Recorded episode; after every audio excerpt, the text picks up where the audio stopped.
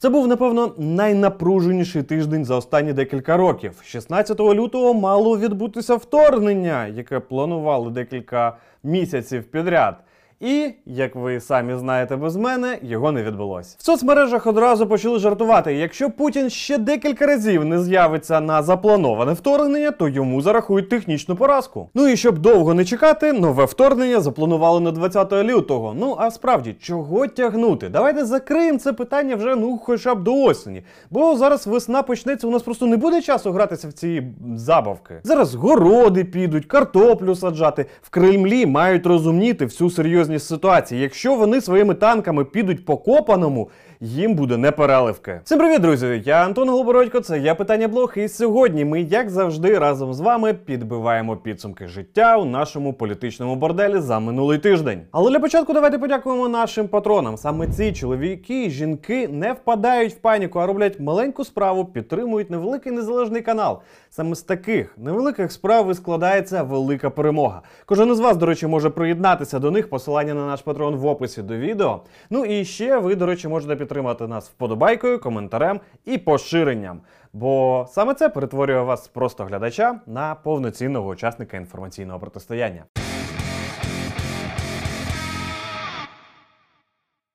І так, тиждень починався справді тривожно.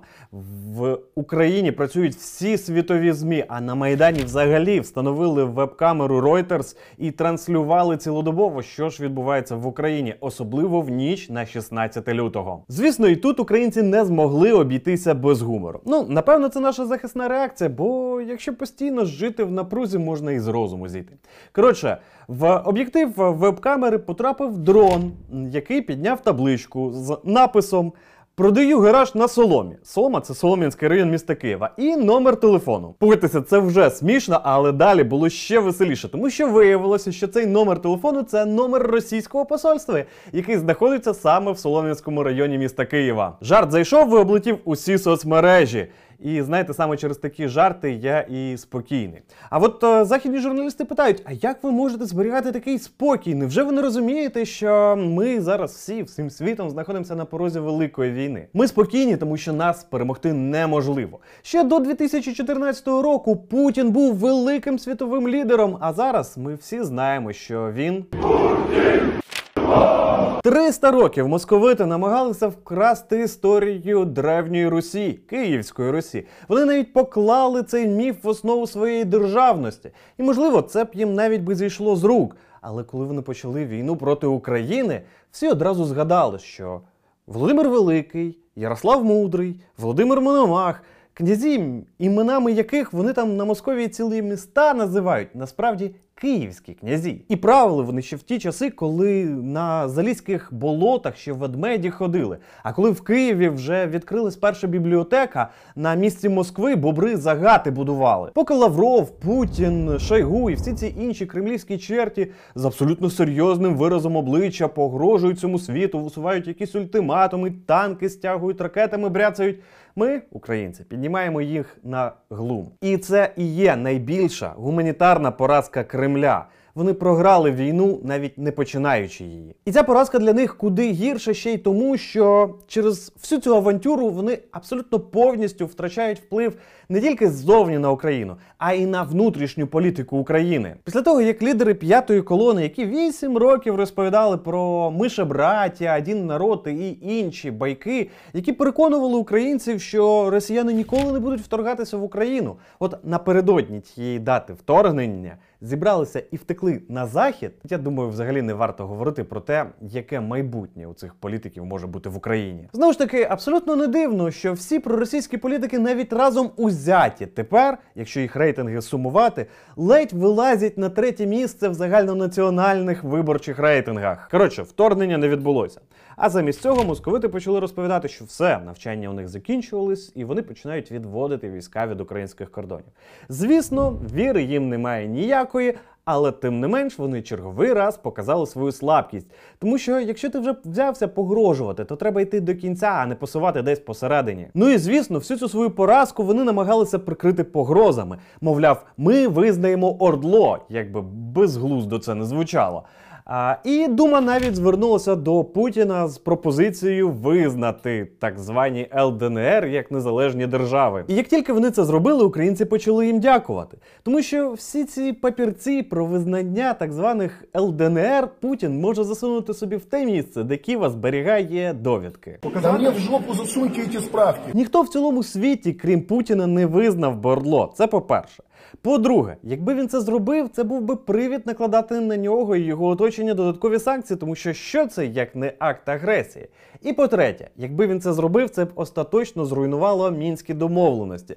Так, ці мінські домовленості виконати неможливо, але сам факт їх існування дає привід тому ж таки Путіну чогось вимагати від України. Так от, якби він визнав незалежність так званих ЛДНР, то у нього б зникли приводи вимагати чогось від України. Коротше, в Кремлі, хоч і не відразу, але зрозуміло, що і тут теж справа пахне смаленим. І Путін сказав щось типу.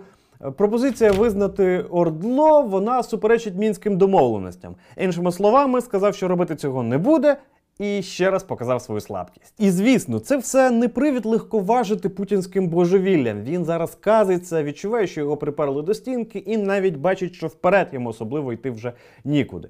Тому загострення на Донбасі таки відбулось тільки за один четвер десятки обстрілів, тобто там понад 40. Такого вже не було давно. А одне із влучань було навіть в дитячий садок у станиці Луганській. Чи то кремлівські маріонетки з розуму з'їхали, чи то у них руки просто криві. На щастя, ніхто із дітей не постраждав. Троє дорослих отримали контузії і перебувають в лікарні. Нам пощастило, всі живі. Але ми маємо зрозуміти, що це вже буде певного роду тенденція.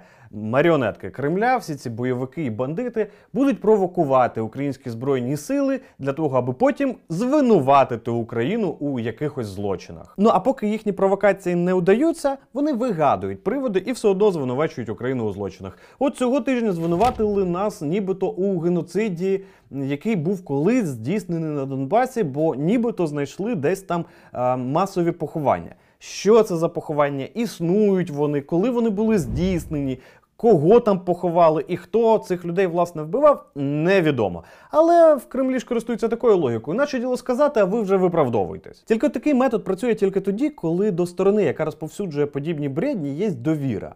А от до Кремля довіри немає. Тому цілком очевидно, що американці та й вся світова спільнота не повірили і прямо достатньо це заявили, що вірити в розповсюдження чуток про нібито військові злочини України вони не будуть. І ніякий гедоцид сприймати як даність теж не будуть. Іншими словами, можете всі ці казки засунути собі рівно в те місце, ну ви знаєте, де Києва зберігає довідки.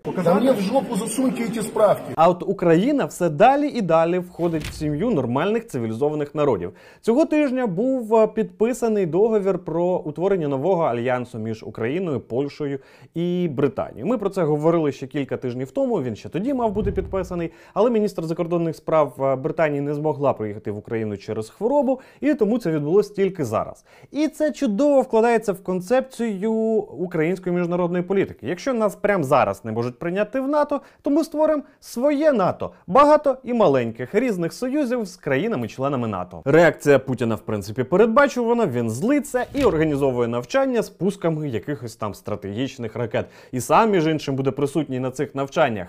І знаєте, ну хай казиться, хай пускає, хай здійснює ці пуски стратегічних ракет, витрачає їх, хай у нього їх буде менше. Справа в тому, що якщо хтось може розпочати війну і, і е, оцінює свої сили таким чином, що нібито вважає, що може в ній перемогти, то він це робить. Ну, враховуючи всі сукупні обставини, міжнародні санкції, втрати, втрати грошей через санкції. А той, хто не вважає, що може перемогти, тільки погрожує. І з кожною путінською погрозою все далі і далі стає очевидно, що він саме погрожує, тому що почати війну, в якій зможе перемогти, він просто не здатний. А погрожувати він продовжує, до речі, не тільки зброєю, а й словами. Він вже декілька разів говорив про те, що якщо його ультиматуми не будуть виконані, він е, застосує військово-технічні методи відповіді.